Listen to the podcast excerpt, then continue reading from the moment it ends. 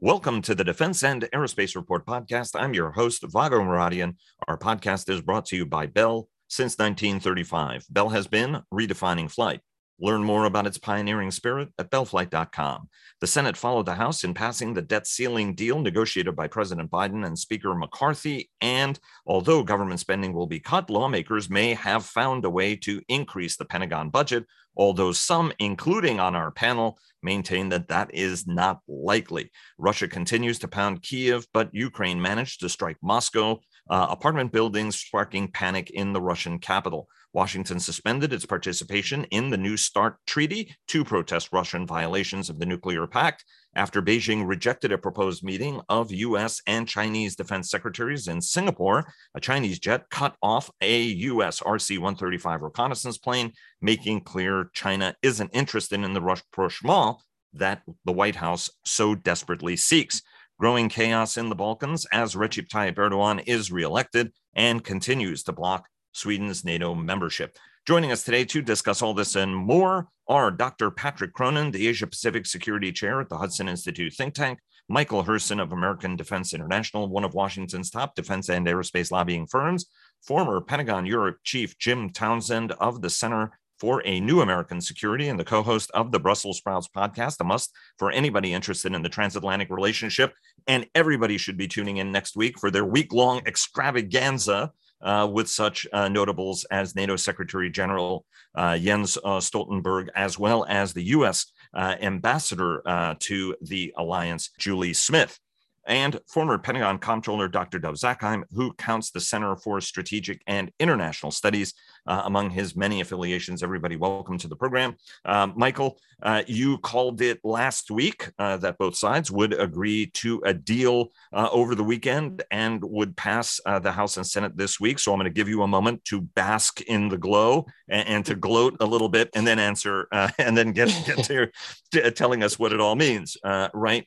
Uh, we were very closely, uh, a very close uh, Senate, uh, a very, very close House. It's going to be four seats now that a Utah member is resigning uh, to take care of his wife. Very understandable reason for doing it. But again, it complicates the math problem for the Speaker given the vacate rule. Some lawmakers are saying that they found an out, which is uh, the Ukraine supplemental, and to put more money into that. Uh, the Senate Armed Services Committee Chairman Jack Reed, uh, as well as his ranking member, have made that suggestion, and and and we've heard that also from House leaders as being sort of a backdoor way, as we did during the Budget Control Act to increase spending. What's the dynamic? Is this a win for the president and for McCarthy? And is the supplemental a way to increase uh, Pentagon spending? or or not. And Dov, I want to get your uh, sense on this because both of you have kind of strong views on it. Take it away. Well, uh, let's back up and talk about you know how the, the deal and, and what's in it too. I mean, look, I think yeah, it is a win for McCarthy clearly, and I think Biden is spinning it as a win. But we'll talk about how both sides had to sell it to their conferences to get this passed. So, you know, as mentioned, a deal came together uh, right after our show on on Saturday on Saturday night um, to raise the debt ceiling as we expected to for two years to the end of, of 2024. Now, the legislation is 99 pages long. So, but I just want to point out some of the highlights because it, it, does uh, cap spending levels at just below uh, FY23 levels and limits the increase of annual growth by 1% per year for the next two years eh, by statute and then aspirationally over the next six years. Uh, it does include uh, stricter work requirements for some uh, uh, poverty programs. It does claw back some of the COVID funds. It does have some of the permitting reforms um, that Joe Manchin had wanted and Republicans wanted. It does cut funding for new IRS agents for FY23. All that money is taken out. Um, it does uh, restart student loan payments. And for any CR that passes, it is funded at 99% uh, until all appropriations bills are passed. And that's something I want to get back to in a minute when we talk about uh, the implications for defense. So it's interesting to see how both sides sold this. So McCarthy obviously sold this as a huge win uh, to his conference, saying the Democrats got nothing uh, in this bill, and, and even boasted about the work requirements uh, for these uh, poverty programs, saying that the Democrats had said it was a red line, but yet got them to cave. at the same time, the Democrats which, are selling it. Which is not sitting well with the president's base, right? Exactly. Oh, exactly. There's a lot of things in this deal that are not sitting well in the president's base, including the permitting reform uh, for the pipelines. Uh, but you know, the Democrats sold to their folks saying, "Hey, look, the Republicans were trying to roll back all of our accomplishments in the last two years, so we stopped it." right? So we we prevented changes to, to Medicaid. Uh, we prevented changes to temporary assistance for needy families. Uh, you know, we stopped any changes to the Inflation Reduction Act on, on climate energy provisions. Uh, we kept the president's plan in place for student loan relief. Uh, so that's the way they sold to their folks. And I think, despite the fact I think McCarthy had a huge win here and he got a lot of big concessions, the folks on the far right uh, in his Congress were very unhappy. And we've talked a lot about Congressman Chip Roy from Texas, who was key in the, in the initial legislation, called this a deal a turd sandwich. Uh, Congressman Ralph Norman from South Carolina said the deal was insanity. Uh, Congressman Dan Bishop from North Carolina uh, said these rhinos are congratulating McCarthy for getting absolutely Zippo. Uh, and the list goes on. And also, remember, we talked for a while uh, previous months about Russ Vought, who was the former right. OMB director under Trump, who was working with the Republicans on very serious draconian cuts. He was trying uh, to stop the bill in the Rules Committee, and that effort failed. But what was key here was Jim Jordan's support for this legislation. Jim Jordan was the founder of the Freedom Caucus. And he came out saying he felt this was a really good deal. And that gave cover for a lot of mainstream uh, conservatives to support this deal because they never expected the hard right uh, to support a compromise uh, anyway. So, as you mentioned, the bill passed overwhelmingly. I mean, 314 to 117. 149 Republicans voted for the bill, which was a clear majority of the majority, uh, and 165 Democrats. So even more Democrats than Republicans voted for the bill. And that's causing McCarthy headache because Andy Biggs, who was a previous chairman of the Freedom Caucus, came out swinging, saying that we were told we would never put a bill on the floor that would take more Democrats than Republicans to pass. It's right. an absurd, absurd statement because how can the Republicans control how many Democrats vote for or against a bill? But ominously, uh, Congressman Ken Buck from Colorado uh, came out the other day saying that McCarthy should be concerned about a motion to remove him after this debt ceiling deal. All right. So now, as you mentioned, went on to the Senate last night. The Senate passed this bill a little tighter margin, 63 to 36. And notably, uh, 36 senators voted against it. 31 of those were Republicans. And many of them are, you know, defense uh, hawks like you know, Senator Cotton, Senator Daines, Senator Fischer, Senator Graham, uh, Senator Schmitt, Senator Sullivan, and most notably Senator Wicker, who's the ranking uh, senator on the Armed Services Committee. But look, Schumer and McConnell recognized the gravity of the situation. They came together very quickly to move this bill very quickly, and they got the senators who were opposed to it to agree not to drag out the debate on this as long as the amendments got considered. So there were 11 amendments considered yesterday. Uh, Schumer and um, McConnell worked closely to make sure that all of them failed, which they did. so um, but this deal has significant implications for defense. Number one, uh, it freezes, uh, it puts defense for FY24 at the Biden budget request level, which is about 3.2% growth at 886 billion. And we've talked previously, we all expected a, a, an increase of 10 to 15 billion. That has evaporated. And under this deal, that 1% growth does apply to defense. So the defense budget would only go up by $9 billion next year. On top of that, this provision on 99% funding for CRs, um, what a lot of people haven't realized in this is that even if the defense appropriations bill passes and is signed into law, if any of the appropriations bills have not passed, all discretionary spending gets a 1% across the board cut, including defense, until all these uh, bills are passed. So prior to the passage uh, last night, uh, Senator Lindsey Graham came out blasting uh, this deal, calling it sequestration 2.0. And I think to some degree, you know, he's correct. Uh, he says you're not f- fully funding defense if you're spending below inflation. Uh, and he went out and addressed his House colleagues saying, I can't believe you did this. And he addressed McCarthy saying, I know you got a tough job, but the party of Reagan is dying. Um, Senator Cotton said this is a mortal risk to our national security. Um, and Wicker, uh, who also voted no, you know, said this is disaster for our defense, but he said he's going to work closely with Chairman Reed, uh, who chairs the Armed Services Committee, about what you mentioned earlier about trying to get supplemental funding. Uh, and right. I think that's, that's key. So the, the, the, Senate leaders had to agree to two uh, concessions in order to get this bill to pass. One was Schumer committed that he would take up all 12 appropriations bills before the end of the year to try and avoid this 1% cut. But two, most importantly, as you mentioned, was an agreement on supplemental spending. But the supplemental spending language, it was a joint statement that the two of them put out, which is very rare. And Kyrsten Sinema helped negotiate this statement. Because Schumer McConnell said that the debt limit bill does nothing to limit the Senate's ability to appropriate emergency supplemental funds to ensure our military capabilities are sufficient to deter China, Russia, and other adversaries. But the statement also goes further to mention stateside crises like disaster relief, fentanyl, and other things like that. So this is something that the, the Senate sees as trying to get around not just the spending caps on defense, but the domestic discretionary uh, spending caps as well.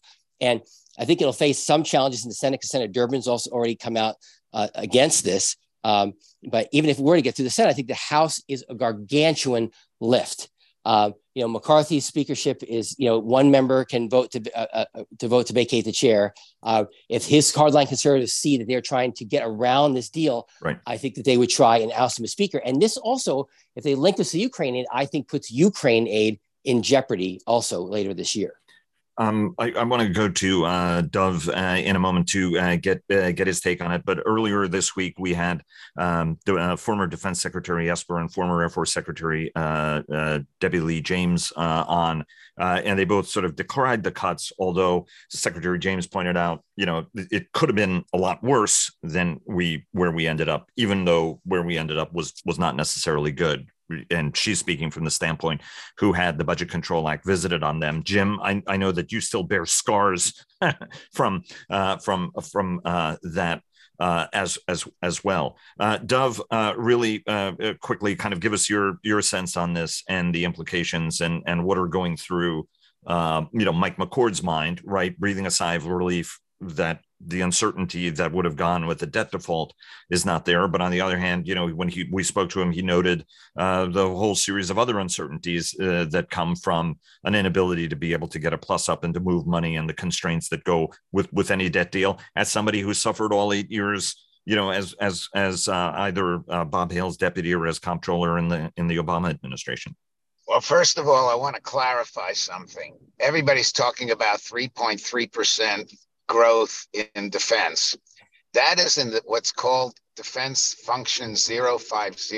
It's an OMB term, and it includes the Department of Energy, uh, NNSA, which deals with weapon nuclear weapon systems. It's got labor in it. It's got State Department elements in it. It's got intelligence elements in it. Anything that has to do with national security. If you actually look at the real function of the Department of Defense, which is called 051, it's less than 3.2%. And when you're talking big numbers, a percent and a half makes a difference. So that's number one. I totally agree with Michael.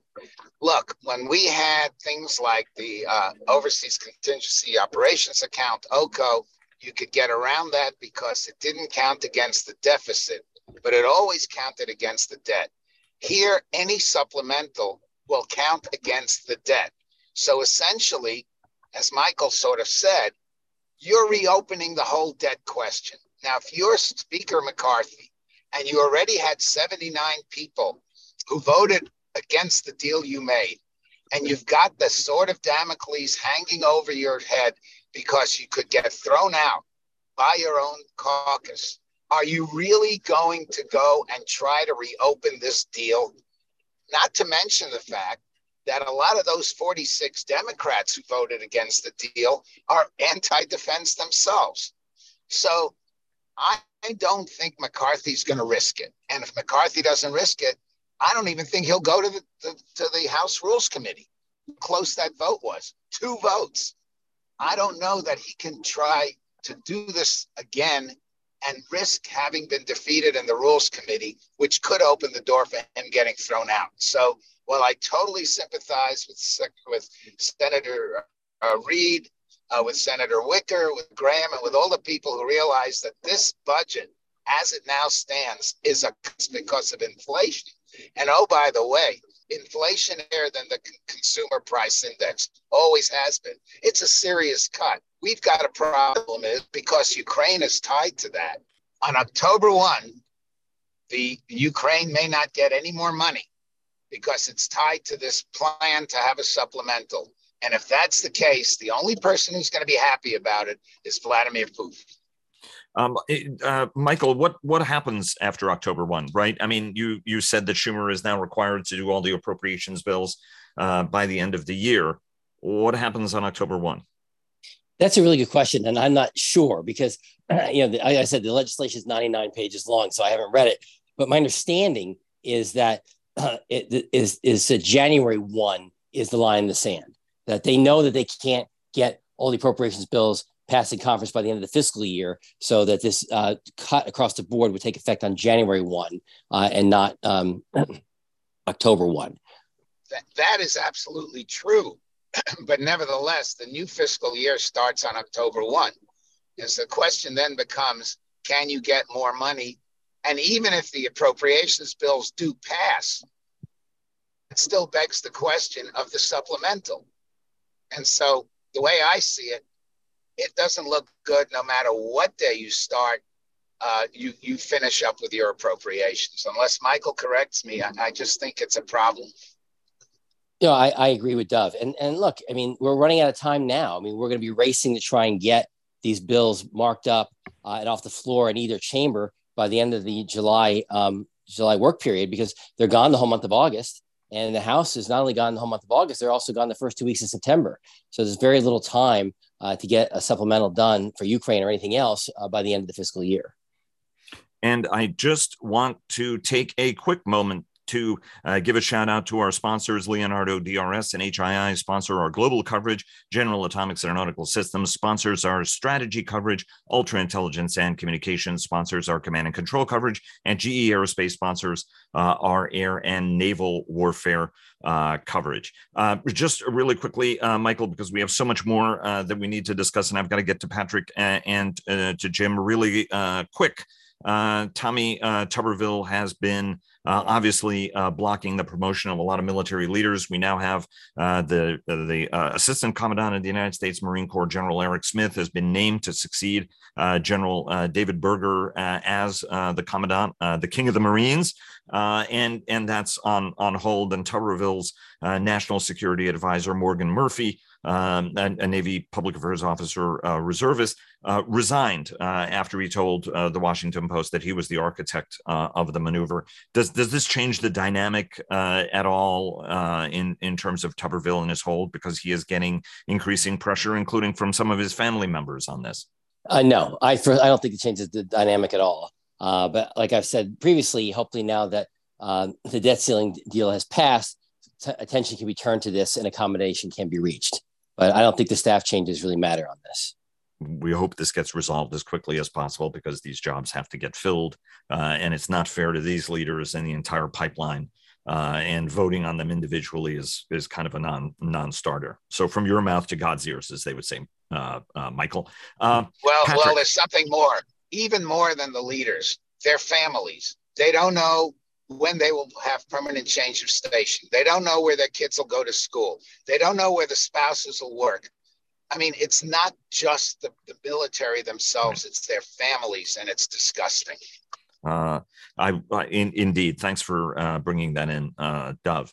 Uh, Patrick, uh, thank you so much for uh, joining us from Seoul. Uh, whereas in, uh, whereas the it's the middle of the night, and uh, we're very happy that you made it to the hotel in time to be able to join us. Um, tensions between America and China are going to be on full display at the Shangri-La Dialogue. Uh, the U.S. Uh, uh, had proposed that Secretary Austin meet with his Chinese counterpart Li Shangfu. Uh, and Washington has been really pushing very hard to try to have a rapprochement with Beijing one that Beijing is completely uninterested in. Uh, as as we saw, a, a, Chinese fighter recklessly intercepted an American reconnaissance plane, an RC-135 rivet joint that the Chinese take an enormous interest in uh, wherever they're operating. Uh, you know, once upon a time, it was told the Chinese are more interested in where the rivet joints and the stealth aircraft are than even where the carriers uh, are uh, at the end of the day.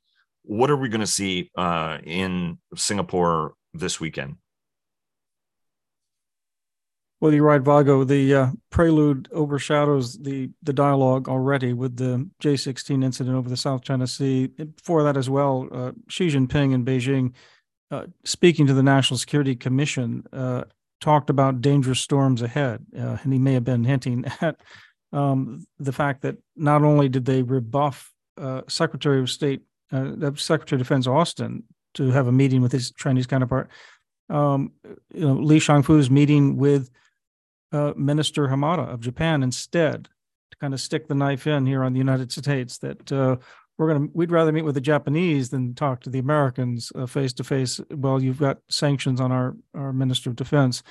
Um, the Shangri-La dialogue opened uh, here on Friday. Uh, John Chipman, This is his last SLD as the head of IISS. They've uh, selected um, uh, a great uh, uh, fellow to replace him, and he'll come in um, next year. But uh, Prime Minister Lee also tested with COVID, is missing in action.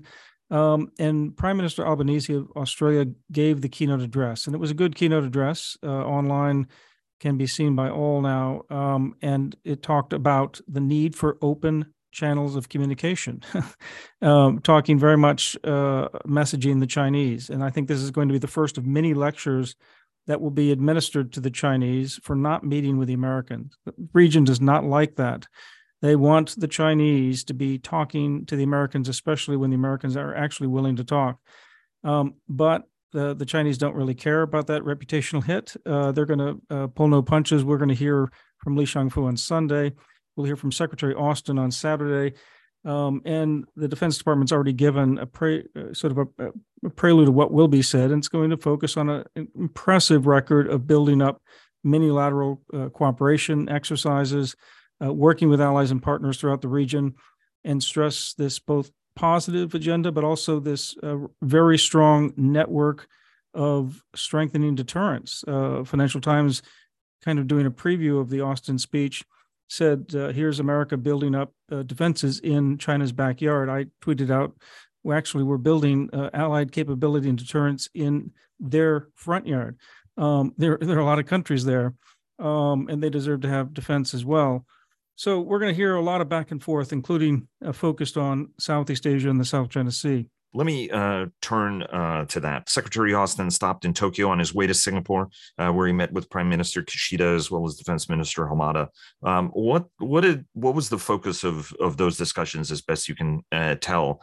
Because all of the alliances and partnerships in the region are rapidly coalescing. You're in a country that historically has had a thrust and parry relationship with uh, Japan, and oftentimes seeing something negative in a Japanese proposal where nothing negative really exists in part because of historical reasons. I'm not dismissing those historical reasons, but oftentimes for historical reasons as opposed to current necessity. And it looks like the partnership between Seoul and Tokyo is moving together at a, at a pace that would very much satisfy Kurt Campbell, somebody who's been pushing for this for decades uh, throughout his career. Um, you know, what what did, what did, what were the takeaways from uh, the Tokyo meeting meetings?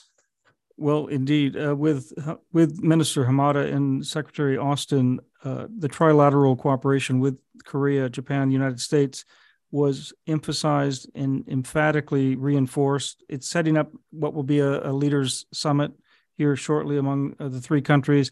Um, this relationship is growing, and the Americans are partly responsible for uh, nudging both of them forward. But I think, as I've said before, um, President Yoon of South Korea really has uh, had a lot of courage uh, against popular will in Korea to uh, ensure that this relationship moves forward on cooperation. You know, with the failed missile or uh, launch, uh, it was an ICBM launch, but it was a satellite launch that failed here by North Korea this week. Um, that was uh, it, it, triggered alerts in both Japan and Korea that were then um, right turned off. And that kind of early warning data not only needs to be shared more closely through INDOPACOM, even uh, through Strategic Com- Command, um, but that's uh, that's a work in progress. And I think they're talking about literally how they build that infrastructure and make it work in terms of their intelligence, in terms of the communications. Um, you do have a lot of support there, though, from Prime Minister Kishida now on working trilaterally he's willing to he's willing to do more than I think many suspected in terms of the cooperation, especially trilaterally. The bilateral relationship continues to have its issues, um, but trilaterally, uh, both Korea and Japan are, are, moving forward, and I think that was the hallmark of this visit. I'm sure they also discussed, although uh, they didn't talk about it publicly, uh, the fact that Japan is beefing up the uh, Southwest Island chain uh, including with their missiles and uh, defenses. Um, and those are going to be critical, a part of a military network should China ever take aggressive action against Taiwan. So very important military maneuvers are going on sort of behind the scenes, less talked about. Uh, do you uh, think that the North Korean openness about the failure signals uh, right? I mean, some there were regular stories about how concerned everybody is about you know the miniaturization of Chinese, uh, excuse me, North Korean uh, nuclear weapons. I suspect they're not doing any of that work exclusively on their own. Uh, you know, I mean, there's a lot of evidence to suggest that Russia and China has been have been helping them for some time, and and indeed the Chinese aren't really embar- uh, enforcing any embargoes uh, on the on the North Koreans. Um, I mean, indeed, some satellite tracking information and a great story in the New York Times about how the Chinese are circumventing um, oil transfers by by spoofing transponders and, and the like. Is there anything to be seen in how the uh, the the openness of the North Koreans about the failure as they work their way to a functioning space capability? Well, they they were caught out. I mean, they were trying to publicize this launch. This was something that had been near and dear to Kim Jong Un's agenda. He'd been talking about this satellite launch for for months. Um, and when it didn't happen in April, um, and then the South Koreans actually successfully put up a commercial uh, constellation of satellites this uh, before the North Koreans launched. It seemed to rush the North Koreans into action. It may have been responsible for the the failure, um, and uh, it basically was undeniable. In fact, the South Korean military helped to salvage part of the fuselage of this mm. satellite launched missile already. Um, and uh, the North Koreans look pretty pretty weak uh, on this issue.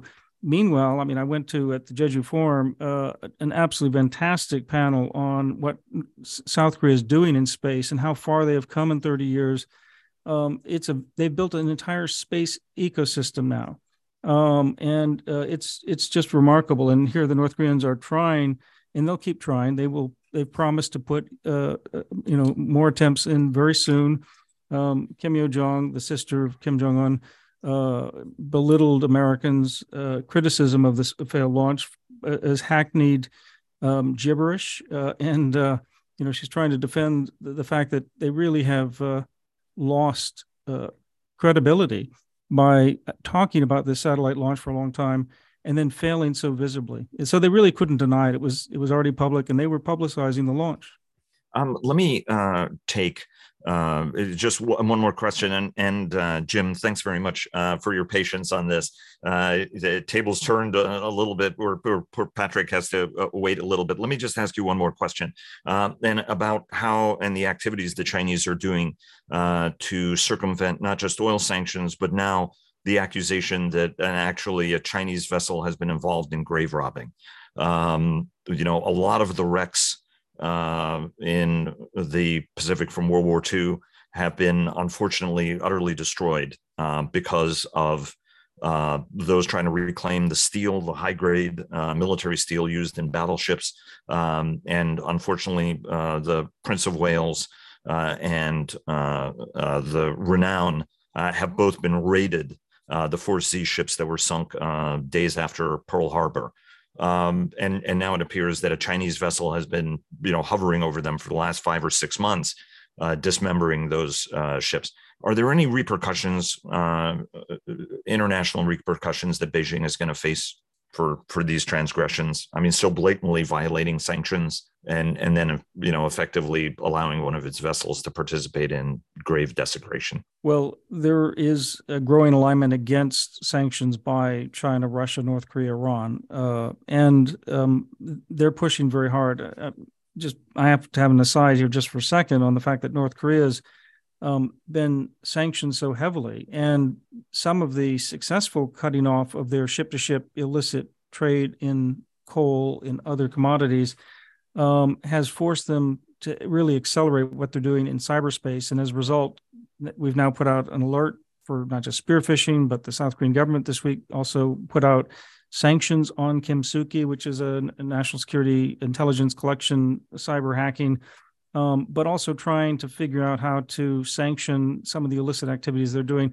They're getting more and more cooperation from China and Russia, as you suggested earlier, because North Korea's value has gone up because of this so-called great power competition, as they call it here.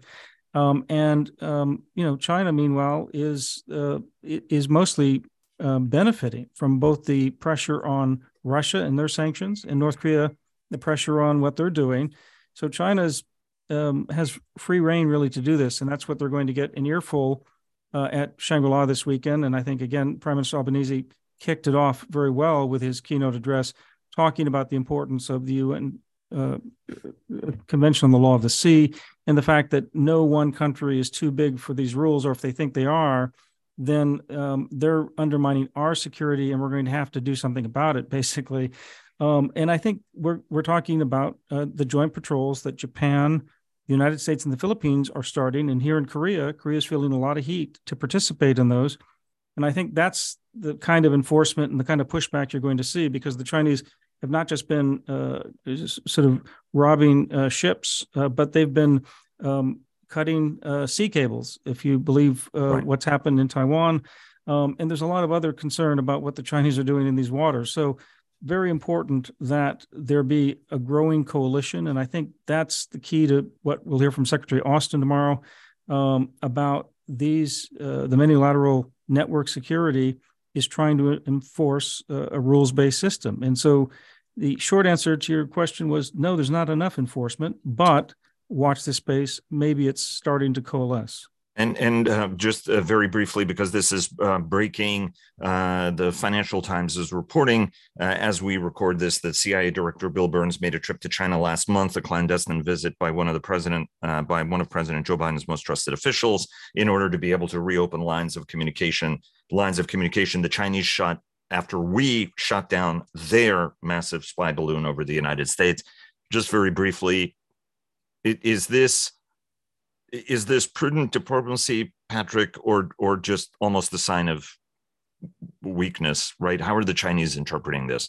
Because they're the ones who are driving this, um, and the administration appears more interested in a rapprochement than sort of applying a little bit of hardwood, maybe. I mean, I don't, I don't, yeah. you know, there are no, a whole yeah, bunch I mean, of lessons from the Cold War on this, aren't there? You know, I think privately sending the CIA director is fine to send these kind of signals and to try to open up channels, but looking like you're begging for a meeting with the minister of defense and you're so desperate for guardrails, um, and the fact that the Chinese keep rebuffing us and snubbing us, that makes us look weak. We look like the demandeur. You know, we're applying for a meeting, you know, with the, the Middle Kingdom, um, and we have to not, um, you know, not look desperate, even though we're trying to be the adult in the in the room here, uh, and say, look, no, you, it's in everybody's interest to have dialogue. We know that, and we're ready when you are, China. Um, and China is is insisting uh, on getting concessions. They, you know, they did a lot of other things this week that are not being reported well. Uh, you know, and here in Korea, I feel it because they they basically issued reissued the four no's to, to South Korea. They're really mad at, at at at President Yoon for tilting toward the United States and working with Japan, and even mentioning Taiwan. Um, and and China is putting the pressure on the region, um, and we are begging them for a meeting with guardrails, and, and they're using their J-16 to to bump our reconnaissance aircraft in international airspace. That's their answer to us. They're not happy with us, and by the way, they're not happy with us on the economy as well. And that's why they're using people like Elon Musk and and Jamie Dimon. You know, right. these are barbarians to fight the barbarians. But, you know, fighting back on the de-risking and the fact that they've got youth unemployment that's at 20% now it's doubled over the last five years and it's going to get worse in the next five years so they have a lot of problems, um, and they're not happy with us, and they're not going to give us any concessions right now. But they are meeting with the Japanese, so they're trying to tell the region, look, we we do uh, talk to people who will be reasonable, but we're not going to give in to American pressure. In fact, we're trying to ease them out, but we're not going to use that as a top line uh, of our of our diplomacy. And a reminder to our audience to check out our weekly podcast, Cavas Ships, hosted by our very own Chris Cavas and Chris Servello, and sponsored by HII, who clear the fog on naval and maritime matters. The Downlink with Laura Winter, who takes a thoughtful look at all things space, and our new Air Power podcast, sponsored by GE Aerospace with me and JJ Gertler. Uh, Jim, you have been exceptionally patient. Thank you so very much. I should have said that actually it's uh, CNAS's big annual conference with uh, a, a very, very uh, big uh, cast. Um, Ukraine attacked uh, Russia uh, last week. The Balkans are fraying. Uh, Slovakia, a friend of mine was just in Slovakia who mentioned that it's likely to turn pro-Russian uh, and and go go Orban, uh, if you will, after upcoming elections. A lot of Russian hands involved in Serbia, Mon- Moldova, Montenegro, Serbia, Hungary. Uh, indeed, you know, Recep Tayyip Erdogan's re-election in Turkey is a victory for Putin, given how important an ally uh, Erdogan ha- has been. So across the region, challenges. What does? Let's start with the Balkans. What does uh, the situation in Kosovo and the fact that Kosovars and Serbs are now shooting at NATO troops mean? And what does the alliance do about this at this point? Because its bandwidth is maxed out with the Russians. Uh, after listening to Patrick, uh, and then now moving to all these problems in Europe, uh, the administration has its plate full. Uh, and the Balkans is a is a tough addition to that plate because, as we all know, with the Balkans, things can move fast and get violent really fast, and it's hard to walk it back. And I think what we're seeing right now with this violence breaking out in northern Kosovo and Serbian troops along the border, uh, we have to get in there in a very blunt and and powerful way. This is something I've worked Balkans in the past, and there's a time for diplomacy and talking, and there's a time for tough talk and that's where we are right now. And that tough talk has got to be from the US and the Quint nations going in there. Uh, we've got to see troops moving off the border there in Serbia. Uh, we've got to see maybe uh, the introduction of gendarmes from Europe uh, to move in uh, to supplement the Kosovar police. Uh, and we've got to see KFOR and, reinforced. And I think we're going to see that. But it's a bad situation up there. And uh, we've had the Balkans on the back burner for years. This has been boiling along, and uh, the bandwidth, as you pointed out, has been uh, pretty full for a lot of people. But now we are going to have to put some good, uh, tough talking uh, diplomats to begin with, diplomats in there to separate the forces uh, and to get both governments to to pull back on the provocateurs that are there and to and to try to get things to a, a quiet place so they can try to put together that process they've been working on so that Serbia and the Kosovars can somehow uh, govern without having these kinds of violent uh, outbreaks. So this is a bad place. And my point on this is we've got to pull it off the, the back burner. State Department, particularly, is going to have to have a, a tough uh, negotiator go in there and lead the Quint uh, and to try to get things turned around. The EU is a big part of this. The EU has been trying, uh, but but the EU doesn't have that strong voice, frankly, uh, down there, and and it's going to have to be the U.S. and the Quint, but particularly the U.S. to go down there and start twisting arms and separate uh, the warring parties. How does the election of Erdogan?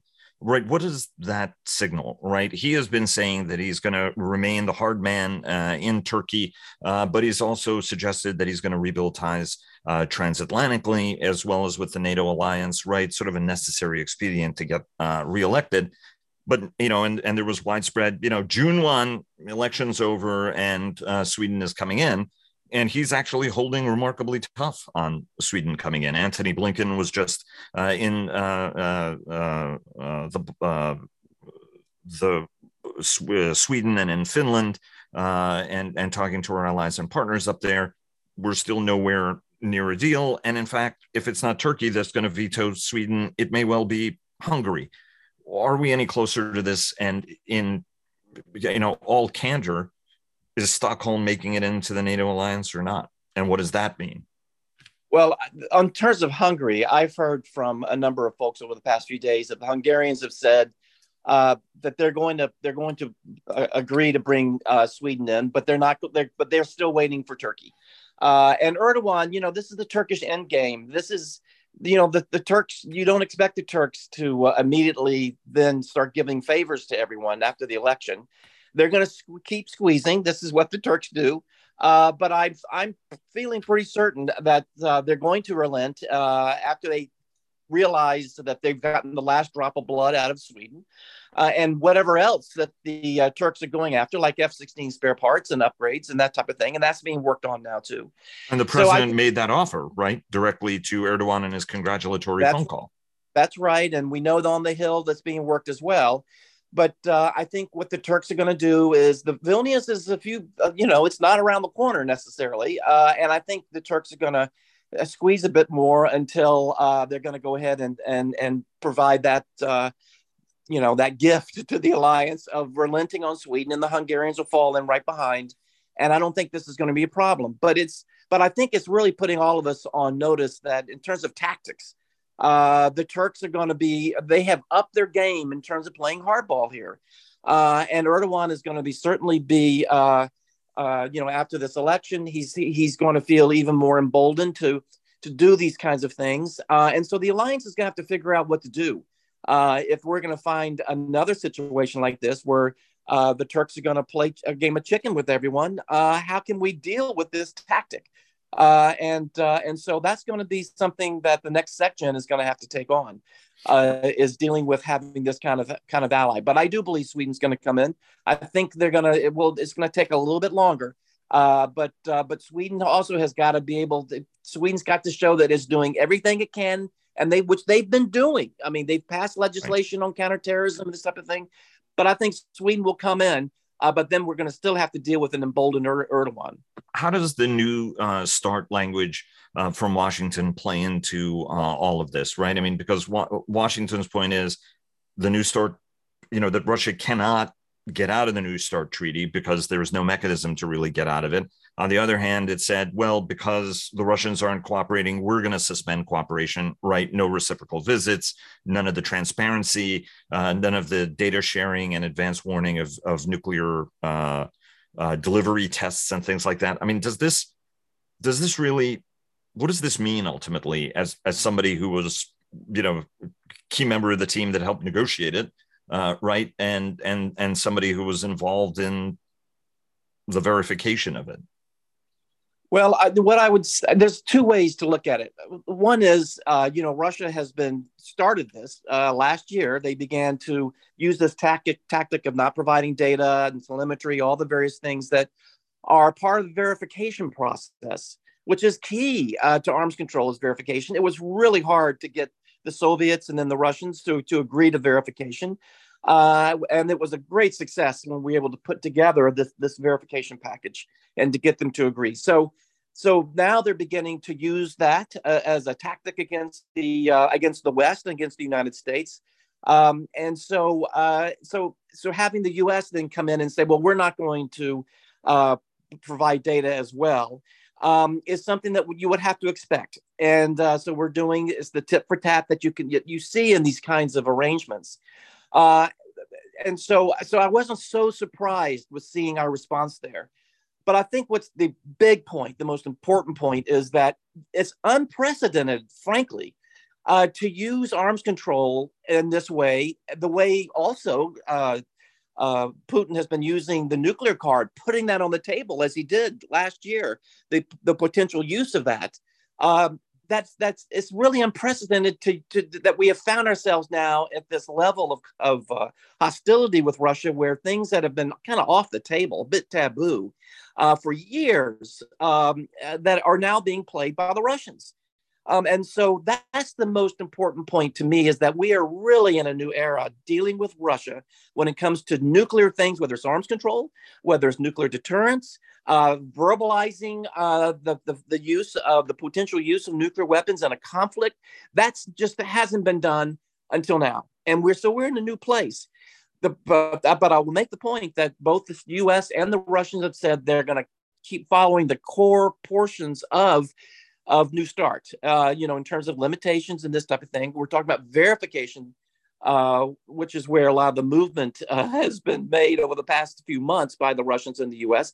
But in terms of the core parts of START, the START limitations, they're going to abide by that.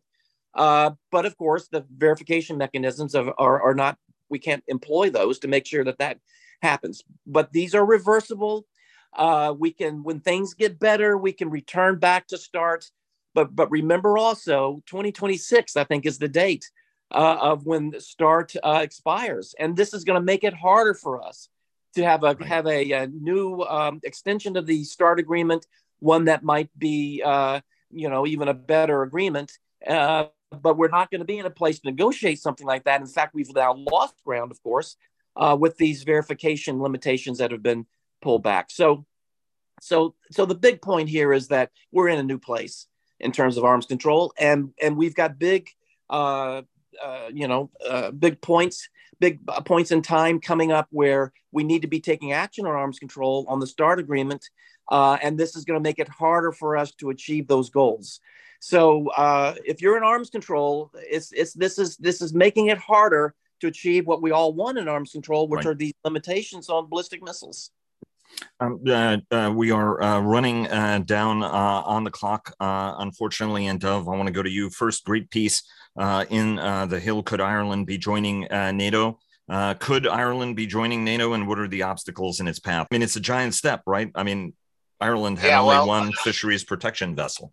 What they're already announcing that they're going to do is they're going to join this new effort to protect undersea cables, which of course is something they're worried about because the Russians are suspected of cutting them. And they're moving closer and closer to NATO. And it looks like they may be following the Swedish and Finnish model of the last 10 or 15 years of getting closer, especially to the United States, even while they're outside the alliance. Uh, a couple of points uh, about uh, Erdogan and Sweden. Uh, I totally agree. This is not going to happen before Vilnius. But the problem isn't the administration. The problem is Bob Menendez. And my guess is that until uh, Menendez yields on this question of F 16s, uh, it's just going to be hopeless for Sweden. The Swedes are optimistic. I've spoken to senior Swedes in the last few days. But nevertheless, that's really the problem. Uh, we all know that that's the deal, even though everybody announced, uh, you know, says it's not the deal but it's basically Sweden for F-16s in in its largest form, spare parts, whatever. Uh, Menendez has keeps re, uh, asserting that he's not going to cave, um, but unless he does, I simply don't see why Erdogan is going to go ahead with this. Uh, if he hints that he is, uh, which is what happened with Finland, then Orban will go ahead first, and then uh, Erdogan will come in.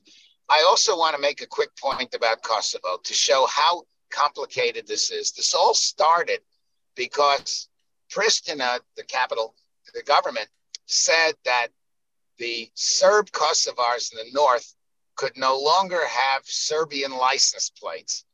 The Serbs went nuts.